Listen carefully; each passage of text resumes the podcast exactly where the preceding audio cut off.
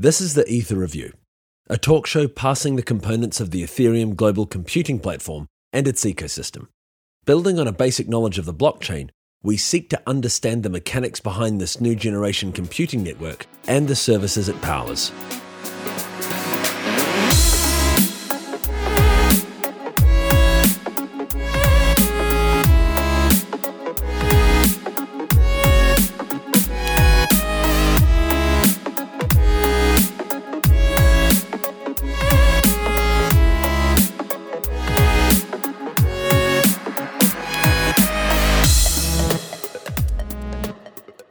First up today, Taylor Gerring brings us an Ethereum development update. Then we're taking another look at Digix, the gold backed token issuance and exchange platform.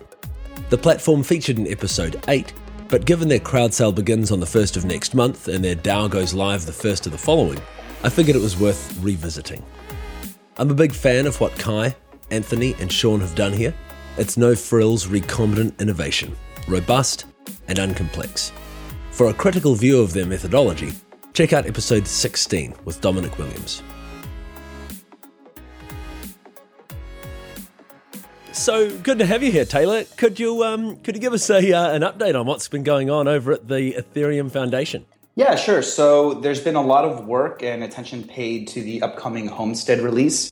There's been uh, new updates to both the Go Ethereum and C++ Ethereum software to allow people to prepare for the upcoming change. And that was also deployed uh, to testnet. And we just last night transitioned on testnet uh, for our Homestead network. And we're looking forward to that happening on mainnet in a couple of weeks here. So, has there been any updates with the uh, with the Mist browser? Yeah, actually, the Mist browser is being updated as I speak. There will be a new version out this week or next week, uh, 0.5.0 and that will include the latest version for Homestead, and we'll also have some new features coming along shortly thereafter. Cool. Uh, could you describe what some of those features are? no. uh, that's all good.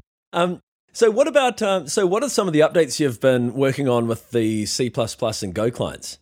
So, at the core, there's a few things that both of the clients are implementing straight away. And this is in the Homestead updates that are available to download now. Uh, one of those is we should see a slight decrease in the block times from 17 seconds closer to about 15. Uh, we also have a new delegate call opcode that developers might find handy. One of the requests from developers at DevCon 1 was to add this to allow for easier tracking of calling code. Uh, we also have a couple of other things that uh, users are more likely to notice. One is the block gas limit has increased. The, the headroom by default was 3.1 million, and it's now moving up to 4.7 million. So that's about a 50% increase in the amount of gas that can be spent per block uh, right as soon as we switch over. And finally, we have a reduction in the gas price uh, that the client suggests when you first install it. It does allow for selecting any price you want, but by default, it was set to 50 Shannon, and that's been reduced by 60% to 20 Shannon.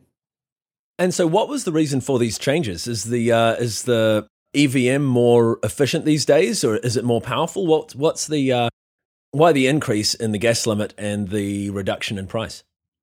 Well, the increase in the gas limit was something that we've uh, considered internally for a long while, and we heard from developers who are having a bit of difficulty deploying their contracts uh, within the limited uh, headroom of the gas limit. So it seemed like we weren't having any problems in terms of DDoS uh, that prevented us from increasing it. So we said, why not? Uh, hopefully, this will make it easier for developers to deploy their contracts and perhaps for some more complex contracts to come into existence sooner. And as far as the gas price, we have fully intended from the beginning to have a dynamic fee market. But when people use the defaults in the software, sometimes that doesn't uh, expose itself very easily. So, one thing we did to help the average user was decrease the default value. Uh, with the recent change in price of Ether, people would probably be paying a little bit more for their contract execution than they expected. So this is a nice way to ease them into that dynamic fee market. So the dynamic fee market, that's something that I've been uh, I've been waiting to see emerge, and I, this is something that I think a lot of people have trouble visualizing. How does a dynamic fee market emerge from the gas to ether demand? Yeah, it's not entirely clear how this will all work out. And I think that Bitcoin is suffering some similar problems. One of the critiques of the current system that I've read is that it's very difficult for uh, information for the speed market to be available because there is no published order book or historical uh, price uh, changes to speak of. So we can see when transactions go through and what costs they've paid, but there's no way to see are miners out there willing to process at a certain price or is that price above or below? So we might see some changes towards that in the future, but right now miners can pick up transactions at any price and users can submit them at any price. But there's no way to really feed back the market gas rate to the users right now, is there? No, not really. And uh, it's definitely an information visibility problem.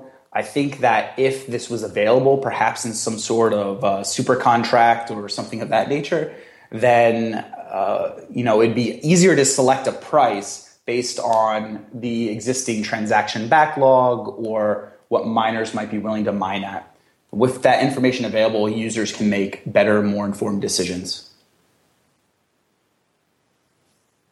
So we've got those uh, that increase in the in the uh, available gas rate, and that's really significant to developers, right? Uh, more or less immediately. Is that available immediately in the uh, in the clients that are that you guys have out right now?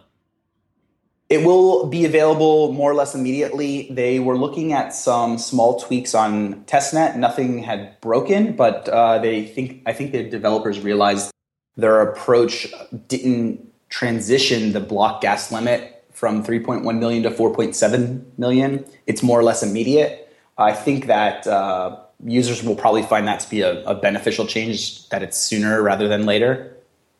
And so, uh, so could you tell us more about Homestead? I know there's a big buzz. I mean, we've got a uh, we've got a block date. Is there anything new that you can uh, you can update us on reg- with regards to that? Yeah. So since the last time we spoke, we weren't fully sure on when the software would launch or the network would transition. But now that information is more clear, the software is available. If you are running a version of Geth, you want to update to at least 1.3.4 and if you're running the C++ Ethereum, you'll want to update to at least 1.2.0. Uh, as I said earlier, the Mist wallets coming out will be 0.5.0. These versions are the ones you want to install prior to the planned block transition. And that block transition is scheduled, oddly enough, for Pi Day, which is March 14th. It's block 1,150,000, and we're expecting it to transition on the mainnet in less than two weeks now.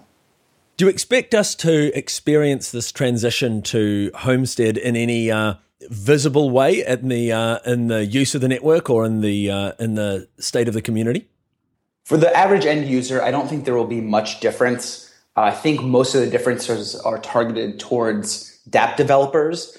Uh, and to that end, I hope to see once Homestead is transitioned and available, I hope that we'll see more dApps come out of the woodwork. People who have been reticent to deploy, maybe feeling more confident now that the network has been living on for about seven months, a million blocks, and we've done our first hard fork transition. Uh, as a developer, I know that would make me feel much more comfortable to deploy the dApp I've been working on. Fantastic. Um, is there anything else that you want us to cover uh, while I've got you here? Uh, yeah, there is. If you want to help out on Homestead or want to learn more, there's lots of places that you can help participate. We have a new website going up on ethereum.org soon, in addition to a homestead documentation initiative. Uh, we also have lots of questions and answers being asked on the Ethereum Stack Exchange. If you're technical and would like to help other people out or maybe get a question answered of yours, that's a great place to go.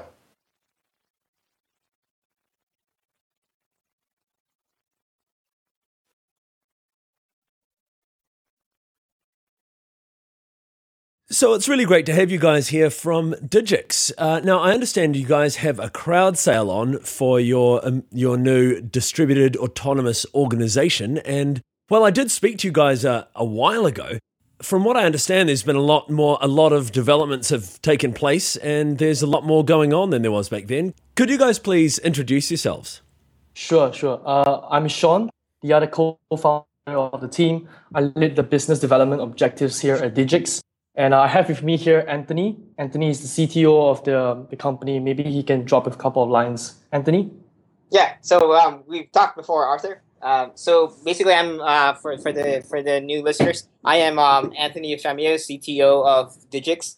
Uh, I've been doing um, software for the last 18 plus years. Uh, got into Ethereum uh, when around the same time it started in um, in late uh, December, early January, and I've pretty much been uh, doing Ethereum stuff for for you know, for since then.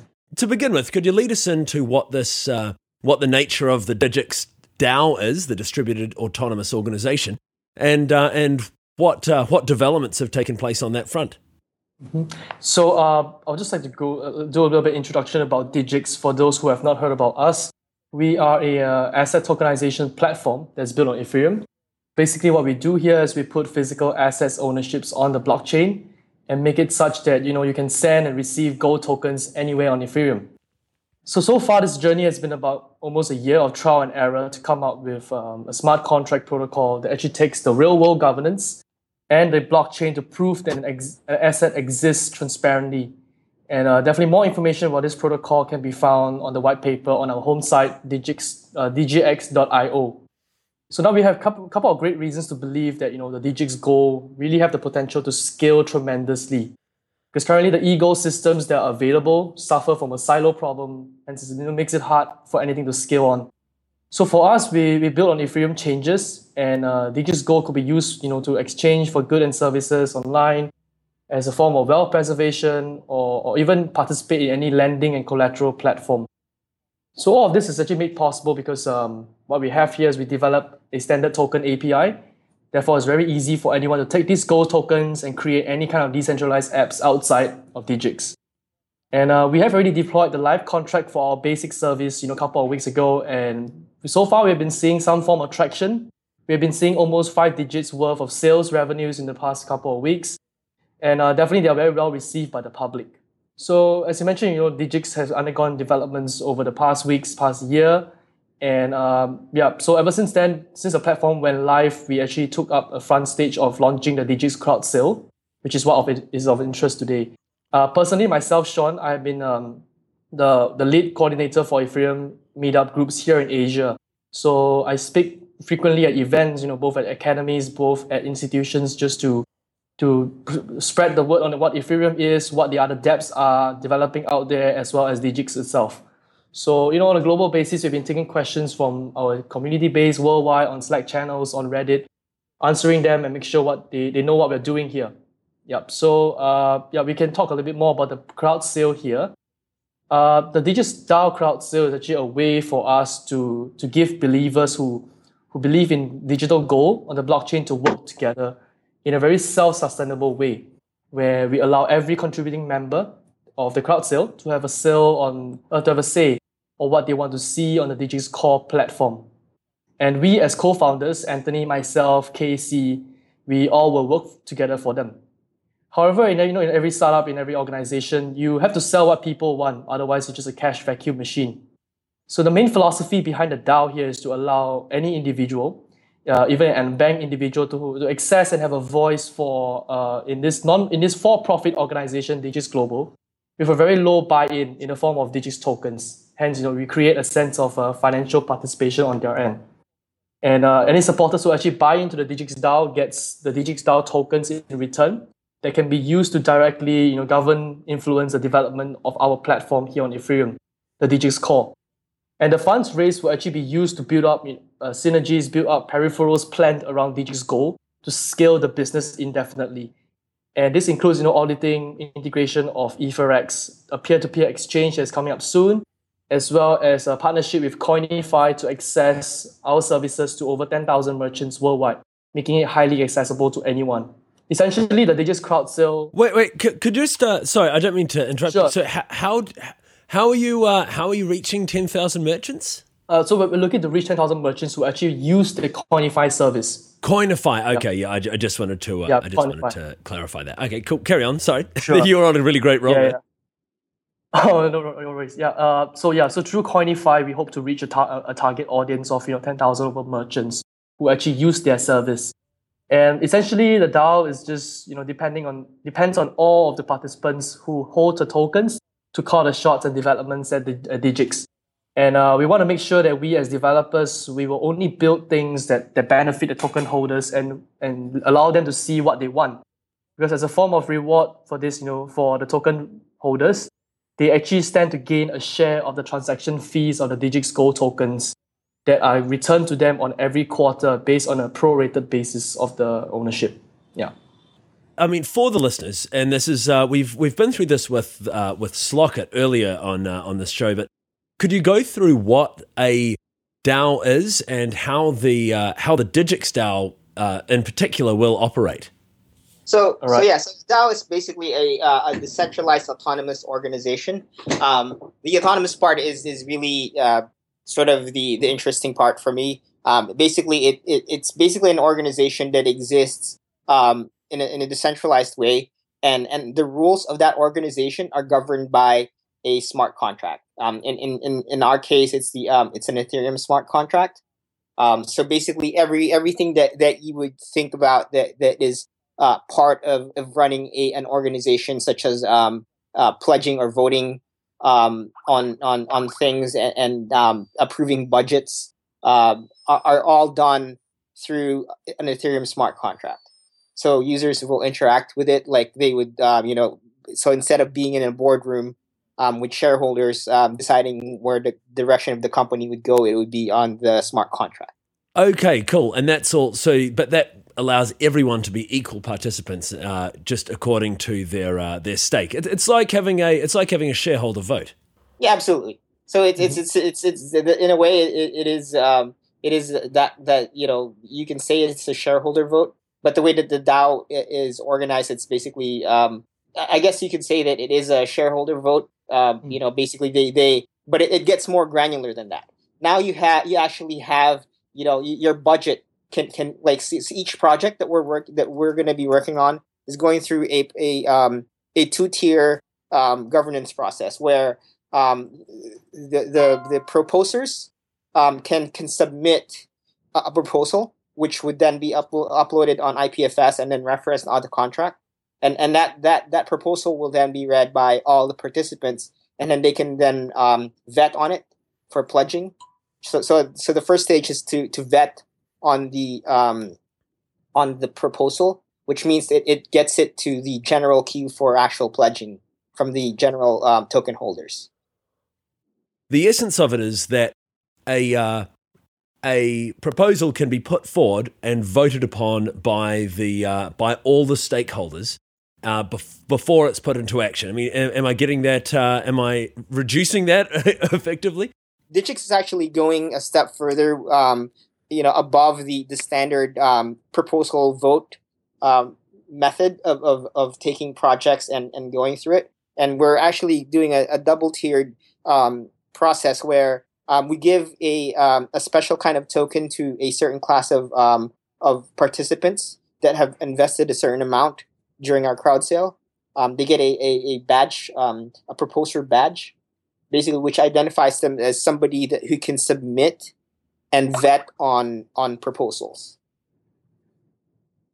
And, and and, the reason um, being is that you know like that that sort of adds this a spam protection for us. Oh, of course, of course. So you've got right? so, so so we don't want people to just submit um, submit uh, proposals that you know that we're just going to get voted out um, because they they they don't follow the, the certain proposal standard that we're going to put forth. So we want we want to have um, the, the, the the the bigger stakeholders to actually have a, a say on on on how how the process goes.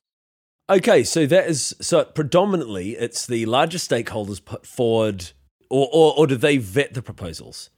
Yeah, right. So so there's going to be a vetting process, which is sort of the first part of the the, the pledging and and that basically like if, if, if that gets majority then that goes into the general um sort of the general election okay i see where everybody yeah. can then can then vote on on that project awesome that sounds that sounds like a great uh, well like you said spam protection it's you know if you've got a whole bunch of uh, right.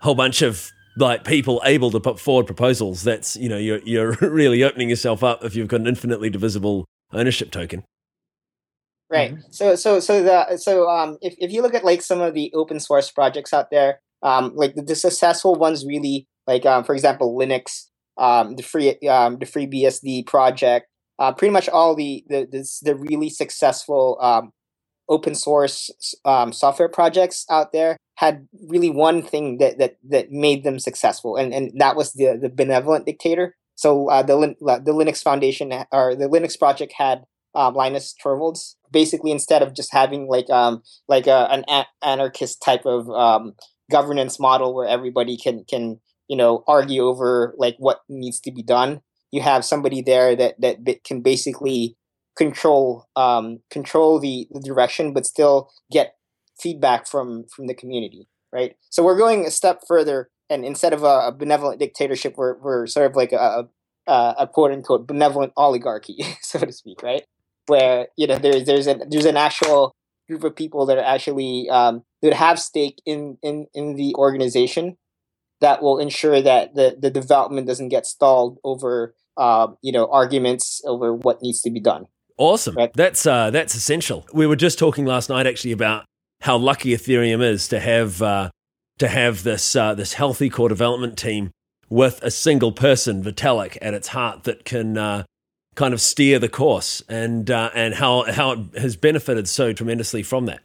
Yeah, absolutely.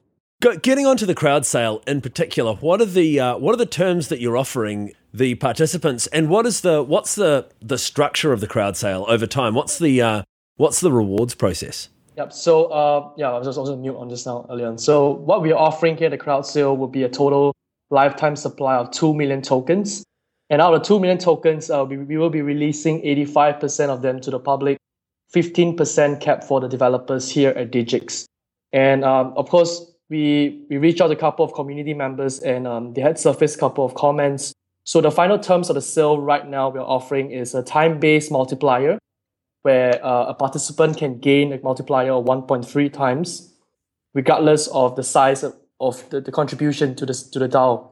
And any token holder in multiples of 15,000 would actually be able to get a proposal badge. And uh, of course, the, the term for the crowd sale also includes uh, different different owner, different badges that Anthony had mentioned earlier on. So there's a proposal badge, there is the regular token holder as well, who is able to pledge on different proposals that are currently being vetted and submitted on the system. Uh, a simple proposal could be a user interface feature that someone wants to see, or could be a partnership agreement that we're looking to tie up. It could be really anything. It could be up. It could be definitely left up to the imagination of the DAO holders.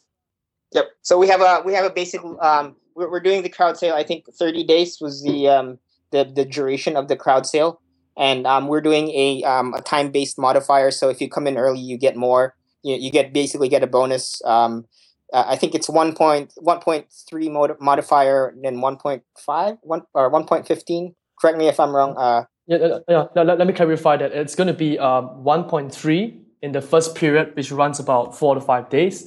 And uh, in the period two will be 1.15 and in the last period, in the regular period, there will be no reward incentive for any form of uh, multiplication at all. So uh, uh, at the start, we are actually incentivizing people to come forward early on in the crowd sale to actually invest on in us to to get to stand to gain a time-based multiplier for any contribution they give.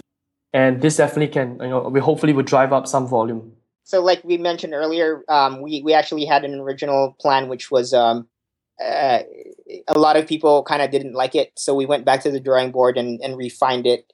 And uh, yep. that's what you, you, see now. And uh, people are a lot more happy. I think I think so because the original one rewarded uh, or you know um, incentivized larger investment, whereas this one seems to be a bit more uh, a bit more friendly to the um, to the smaller investor. Yeah, because yeah. we received a couple of comments from the community, and um, they were also facing the same concern. You know, like how can someone who's who's coming in not with a huge sum of investment looking to actually participate in the crowd sale, and we should be actually be fair to them. So, you know, we went back to the drawing board, came up with a whole new structure where we don't penalize in terms of rewarding any sum. So it could be anything from a minimum amount of 0.01 worth in US dollars up to multiples of 15,000. So we're actually allocating a very fair and equal multiplier based on the time. So the first crowd sale will run for a period of five, the first period, sorry, will run for five days where any uh, any investor can come in with any sum of money for a multiplier effect of 1.3. And in the second period, which will run for a total of eight days, will actually stand to gain 1.15. And in the remaining period for until the end of the crowd sale, which is approximately almost eight, 10 days, will actually stand to gain a flat multiplier. So just one times of whatever they are investing in. So we're incentivizing people to come forward early on during the crowd sale. Yeah, and the proposal batch will actually be possible for anyone to obtain throughout the 30 day period. So be it you coming in the first period, second period, or third period. The only thing that you may lose out on is the multiplier effect because it will not be inherent throughout the crowd sale. So anyone who comes in with multiples of 15,000 will actually stand to gain one proposal batch per 15,000 contribution. Okay, so this is uh, this looks really good. And um, like, you know, this seems pretty fair. It's not too much of an advantage to step in early. Um, mm-hmm. So, will there be additional crowd sales? Will there be additional uh, public offerings down the track? I mean, what if you guys don't raise enough money? You know, um, I mean, do you have you built in something for that? A, uh, a plan for that?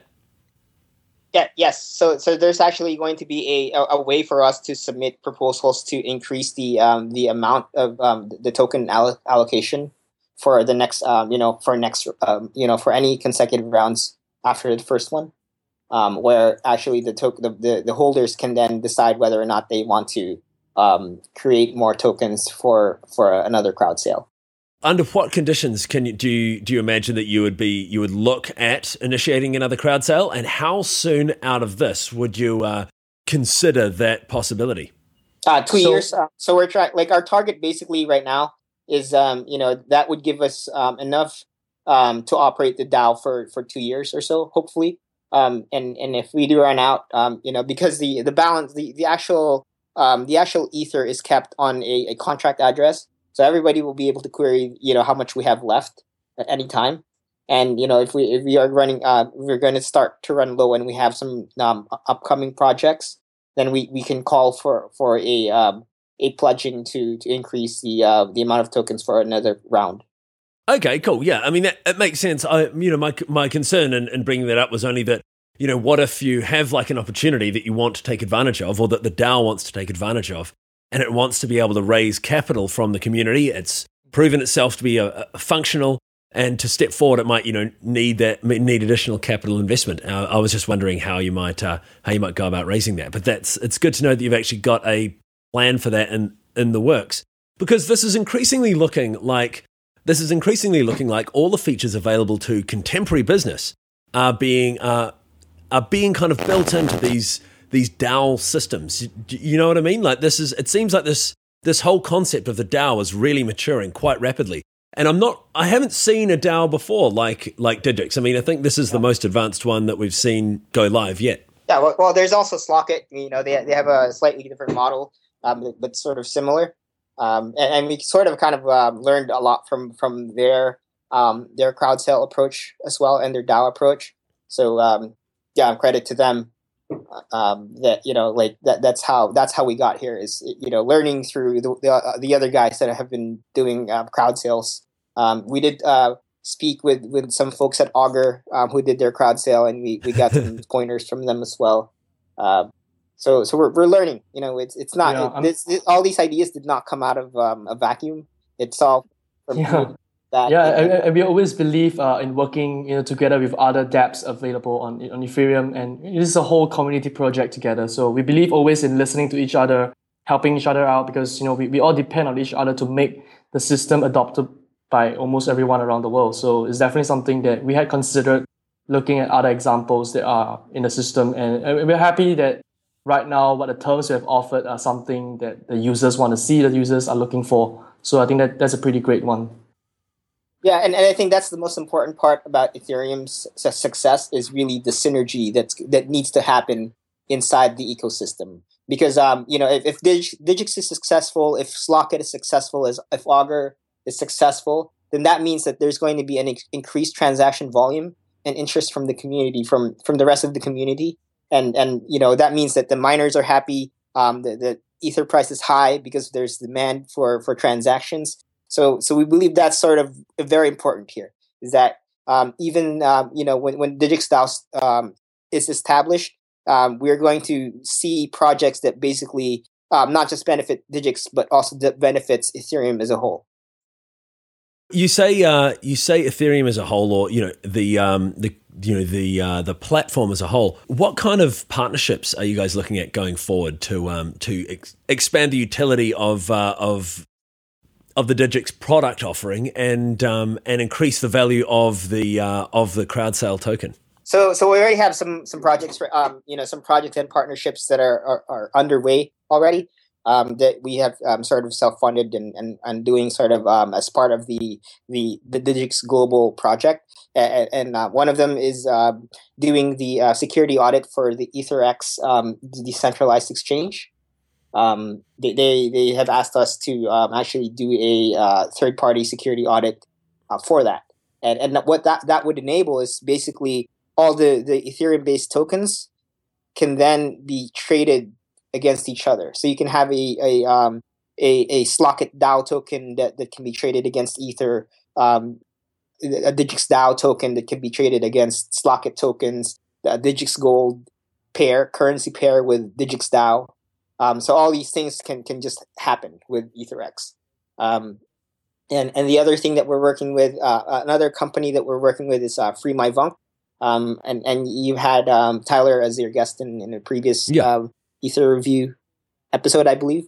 Uh, um, so they're doing um, they're basically tokenizing um, game game assets onto the blockchain um, on Ethereum, and um, they're going to be accepting Digix Gold as a means of exchange for um, for for people to monetize their their game game assets on Ethereum. So so that, that's another thing that we're pushing for. and, and there's other things. there's other projects as, uh, such as uh, Maker, um, they're doing a, a stable coin on Ethereum. They're going to be using uh, Digix as um, as one of their collateral assets, as as form of collateral on their uh, stable coin. So so there's many these projects that are coming up. Augur just um, just informed us that they are working on a on, on a way to get Ether Ether Ethereum based asset tokens uh, as um, as a way for you to create Augur markets. Looks like you guys are providing the stable token backbone for a whole bunch of emerging uh, value transfer platforms and DAOs. Yep, absolutely. Yep, that, that, that's what we're trying to provide here uh, by using the Digix Gold transaction volume that is available to be rewarded to the Digix DAO token holders. That's correct. And so it's yeah. So yeah, so, so yeah, so so as far as um you know like these um these assets right, so like everything right now on on, on the crypto world is is all it's it's it's essentially they're all fiat um, currencies on the blockchain, right? And and what we're bringing is is basically a, a another um, a, a a traditional store of value, and and marrying that with with this whole concept of a blockchain based ledger, right? So so now you can you can create tokens that that are backed by gold, you know, are, are in full or in, in part backed by gold, um, and other things um, that that can you know that, that you can basically build around gold right? And, and gold has been with with humans for for uh, for millennia. So, what what groups in particular do you imagine will take an interest in Maker? I mean, in uh, so what groups in particular do you think will take an interest in the uh, in the Digix crowd sale? Um, I think all all sorts of um, of investor types. You know, any any anyone from you know just the um, the beginner beginner um, to to gold bugs. You know, I think that there's there there is a um, an intersect with with the crypto and, and the gold bug community. Um, so we we tr- we, we want to attract those th- that crowd um, that, that that came from the, um, the, the gold investment world into uh, the blockchain, um, who are interested in, in getting into uh, more blockchain stuff. We are we are interested as well in uh, seeing participants who actually believe in uh, tra- digital gold transactions, be it for payment services, be it for peer-to-peer collateral lending, or it could even be fungibility for other dApps. I think that was what was covered in the previous uh, review session. So yeah, definitely we're looking for people who believe in the transaction volume growth that we have here at Digix. So that's something that we're looking for. To just uh, to go back to this, the transaction volume and the uh, and the source of uh, of revenue for the for the Digix crowd sale token. Now that comes from fees paid to transfer the uh, gold tokens or, or asset backed tokens using your platform. What are those fees going to be, and and what transaction level will will be, will be necessary for them to generate a significant revenue? Um, there, there's a storage fee and there's a transaction fee. So this, the storage fee we can't uh, we can't get away from because we uh, our storage provider charges us that um, that fee. Um, but we also have the transaction fee um, to keep the company going. That's uh, so the storage fee is is present in all gold investment, though, isn't it? Yeah, yeah, because you need you need you need to you need to store gold and insure it. Um, you can't just put it under your, your bed, right? So uh, we we we um, we work with a um, a custodian participant on our platform to store our, our gold. Basically, charge um, a transaction fee of zero point um, one three percent of the weight of gold that's being transferred, and it's capped at uh, one one gram um, total transaction fee. So um, to give you an example, um, eGold. Um, eGold was a company that w- was uh, started in the U.S. and and basically it was a very simple concept. They basically had gold-based um, payment system um, where this guy had he started off with a an Excel spreadsheet. Basically, people would deposit their gold and he would credit them on their online account with with some amount of gold that they can use to pay for goods and services online. And um, during their peak, they were doing from from what I've read is that they they were doing about two billion dollars worth of um, transactions per year. That's huge. Uh, what was the fee you just mentioned? So it's um, 0.113 um, percent. In our original uh, plan, we had um, 10 million tokens. So, um, but now it's um, 2 million total. Um, and I, I, think that um, if we reach that, you would basically easily, uh, you could easily reach your ROI on your on your DAO tokens. Um, of course, yeah. you gotta you gotta remember that you know we have to reach that volume, and um, I think that that volume was around um, that volume for for eGold was um, in the early two thousands.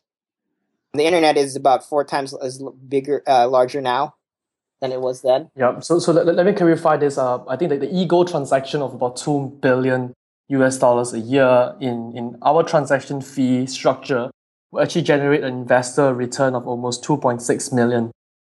Actually, I mean, here at Digix, we do not make any guarantee of this such kind of return, and it's only you know there's no precedence that we are building this system based on. eGold was a lot simpler as a system compared to ours, so uh, it's just a gauge, you know, on history terms, just to showcase a possible example. If we hit such a figure, uh, I'm looking at, th- at the uh, at the volume of Ethereum right now. I mean, obviously we've been going through insane volume on uh, Ether. Um, on Poloniex alone, 22 million. Uh, in total, we've got about just under 40 million in the last 24 hours. For uh, let's see, the date right now, just for those listening, is March 4th. It's the morning. Uh, so over the last, you know, I mean, we've been watching these massive market movements over the last however many um, however many days or, and weeks. And I'm wondering if we had a stable token to trade in and out of other than uh, uh, than Tether. You know, Tether is the uh, is the current stable token that's being used on Poloniex. So, I mean, I'm thinking if if there was a token like yours, I mean, millions could happen fast, really quickly. Uh, I mean, if, if there was a uh, if there was a stable token other than uh, other than Tether to use, because Tether is backed by actual currency. How? What is the process of acquiring a digital, uh, a um, gold-backed Digix token? So um, we're we're building a, a, a uh, an Ethereum contract where you can send Ether and it will get you uh, Digix Gold tokens instantly. Um, in exchange it's, for it. So yeah. just an, it's all it's done on Ethereum. So all you have to do is like send it from your ad- address or through a pro- proxy contract if you're sending it from an exchange and you will receive your um, your your gold tokens into your address, and then you can you can send that and you can use Mist to send and receive that. Because if you'd been doing that, you would have got. I mean, if that had been the go-to um, stable token for Ethereum, you would have done tremendous volume in the last uh, in the last few weeks. Um, I mean, outrageous volume. This would have been huge just just with the this Ether rally. And if there are more rallies like this in the future, Digix could really turn into a massive uh, into a massive thing. So um, there's a there's a company um, called Vaultoro, and and they basically do um, what we're doing on um, Ethereum um, for Bitcoin. So um, that you you can basically um, hedge your uh, against the um, volatile uh, price volatility of Bitcoin and, and store it in gold um, during those volatile times, which is pretty much every time. So we're, we're we're offering the hedging solution plus also the other synergistic stuff that you can build on top of the gold tokens. So uh, you know, I think that, that there's there's there's unlimited unlimited possibilities for it, like um, peer-to-peer lending um, platforms and, and just a stable coin. Um, so those type of things, you know, we we, we that, that's what made Ethereum attractive for for us was because um, you know anybody can just build on top of our service without our permission. The uh, the Digix token is secure. The gold is secure. How is it secured? I mean, this is actually really important because I just had a uh, an interview about with uh, with Dominic Williams, and he had a lot to say about stable tokens and uh, and currency backed tokens, which is his really his area of uh, and uh, and value backed tokens, which is his area of expertise. And he had a lot to say. And you know, I, I just want to get you guys take on the security of of the gold that backs the Digix token and the security of the token itself and the ability for the use for the holders of the token to to redeem that value in gold if something was to happen to the uh, the Digix platform. Yeah, sure. We can share a little bit more about this. Uh, so every Digix Gold token is backed by a gold asset ownership card. Essentially, every gold asset ownership card comes from a 100 gram PAMP Suisse gold bar or a 1000 gram PAMP Suisse gold bar. So in a, in, a, in a sense, you know, every token is definitely backed by a physical gold that is in storage in one of the safest jurisdictions in the world here in Singapore, here uh, at, the, at the Freeport of Singapore. So the Freeport of Singapore is located near the airport for you know, transportation reasons for other businesses who use the vault services. And the vault custodian vault where we engage is actually uh, Malca-Amit. They, they operate you know, in global cities like Shanghai, Tokyo, London, Hong Kong, even in some parts in uh, South of Africa as well. So they are a um, highly securitized vault service that provides to small and medium businesses like ours or even huge corporations to store any form of precious items. So definitely the goal behind every Digix token is backed by a physical one that's in the storage vault.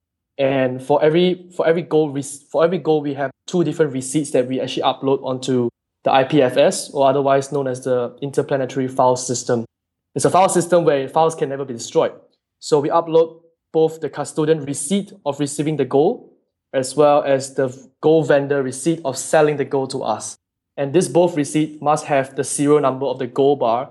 Hence, you know, there's there's very little room for fraud or any little room for navigation between different gold bars that we're still talking about here. So yeah, yeah so every gold token is back, is definitely backed by a physical gold. And redemption, uh, at the moment, we are only allowing redemption to be done in Singapore at the Freeport in, in person. Uh, and every redemption has to be done in the fixed size of the gold bars that we issue, which is 100 gram or 1000 gram. So anything less than 100 gram, right now at the moment, we have not looked into any product to offer, you know, in 5 gram gold coins or 50 grams uh, little cast bar and stuff. We have not looked into anything like that. However, our gold vendor can actually provide a solution for us and that's definitely up to the DAO, you know, up to the DAO to decide if that could be a possibility in the future. So, so uh, one, one more thing that um, to add to that was um, as part of the um, the document, also we actually put the picture of the SA card um, with the serial number onto the IPFS um, document as well. So you can actually look that up for, from the manufacturer to see that it's an authentic piece of gold bar. And then um, every three months, we, we do a, uh, a third party audit and that auditor will also submit documents on IPFS. So You actually have so the uh, uh, uh, at the third month that that Gold Bar will actually have a a an auditor document as well that basically does the the weight and authenticity check on the gold. And, and also, that that's how also so so this goes back to the, the DAO um, why we do the, the DAO payments every three um, every three months. So the, the payouts in the gold transaction fees are actually triggered by the audit. Oh, yeah, right. Because you've actually that that's when you know everything. That's when you have a clear picture of the uh, of the state of the DAO. Right. Mm-hmm. So, so, yeah. so, so, it's sort of uh, it felt uh, it's sort of like uh, a way also for the the Digix Gold um, token holders to basically trust the system as well, knowing that there is you know there's people out that, that are waiting for their transaction fees, um, you know, to, to get paid to them. Right. right? They haven't been paid for those transactions until right. you actually know that you have a good um, a good right. uh, gold token. And so I have one final question that I, I still think is important, and that is who and who do you, are you insured with, and or who who insures these gold bars, and who is their underwriter? Malca-Amit does the the insurance for us. Um, that's why we have the storage fees. So they, they So- do have uh, they're in. I think I believe it's a third party insurance company. Um, Casey would be able to answer that, but it is fully insured for for hundred percent. So Lloyd's, Uh, Lloyd's have, uh, I mean, they are, they, they are listed on the London Main Board of Exchange, uh, on, on the London Stock Exchange as well, and they have a current market capacity. Let me. They they uh they actually um did the uh they were the insurance holder for the uh, during the San Francisco earthquake, um the, the RMS Titanic, um the the Three Mile Island accident, the Exxon Valdez oil spill. Um, so they're uh, World Trade Center. So they were the um, the insurance company um, that were involved in that, in those uh, catastrophes. And they uh, and they weathered all of them. Yes, yes, they they uh, they they insured Steve Fossett's life for fifty million Yeah, dollars. and, and I think something more credible would be uh, they have a market capitalization of 52.1 billion British pounds. So that's a sizable amount for a A company hundred, like a hundred Tesla. yeah. Uh, 52, 52, yeah. I mean, a 52 hun- a billion. hundred, hundred billion dollars about, isn't that? Is it about? Oh. Yeah, yeah, it's, yeah, it's about, Yeah. yeah, it's about. Uh, with that, yeah, that's that was the big thing I wanted to make sure is because you know we are talking about something that's supposed to be a uh, a store of wealth in catastrophic times, and so it's important to understand, you know, to know whether or not the, you know, in the event of a freak accident, that the ins- the the backup plan, which is obviously Lloyd's, is capable of withstanding a major uh, a major event, and it sounds like they are. You know, it, it sounds like that's like this is. um I mean, you would presume so. you know, Yeah, they sure, have, sure. They have, they have a history, right? And also, um, Malca-Amit's facilities are very secure.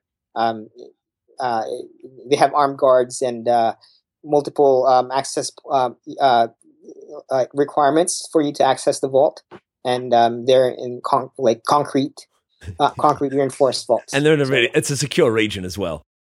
yes, yes. Singapore So- is one of the safest countries in, in the world. Yeah, yeah, totally.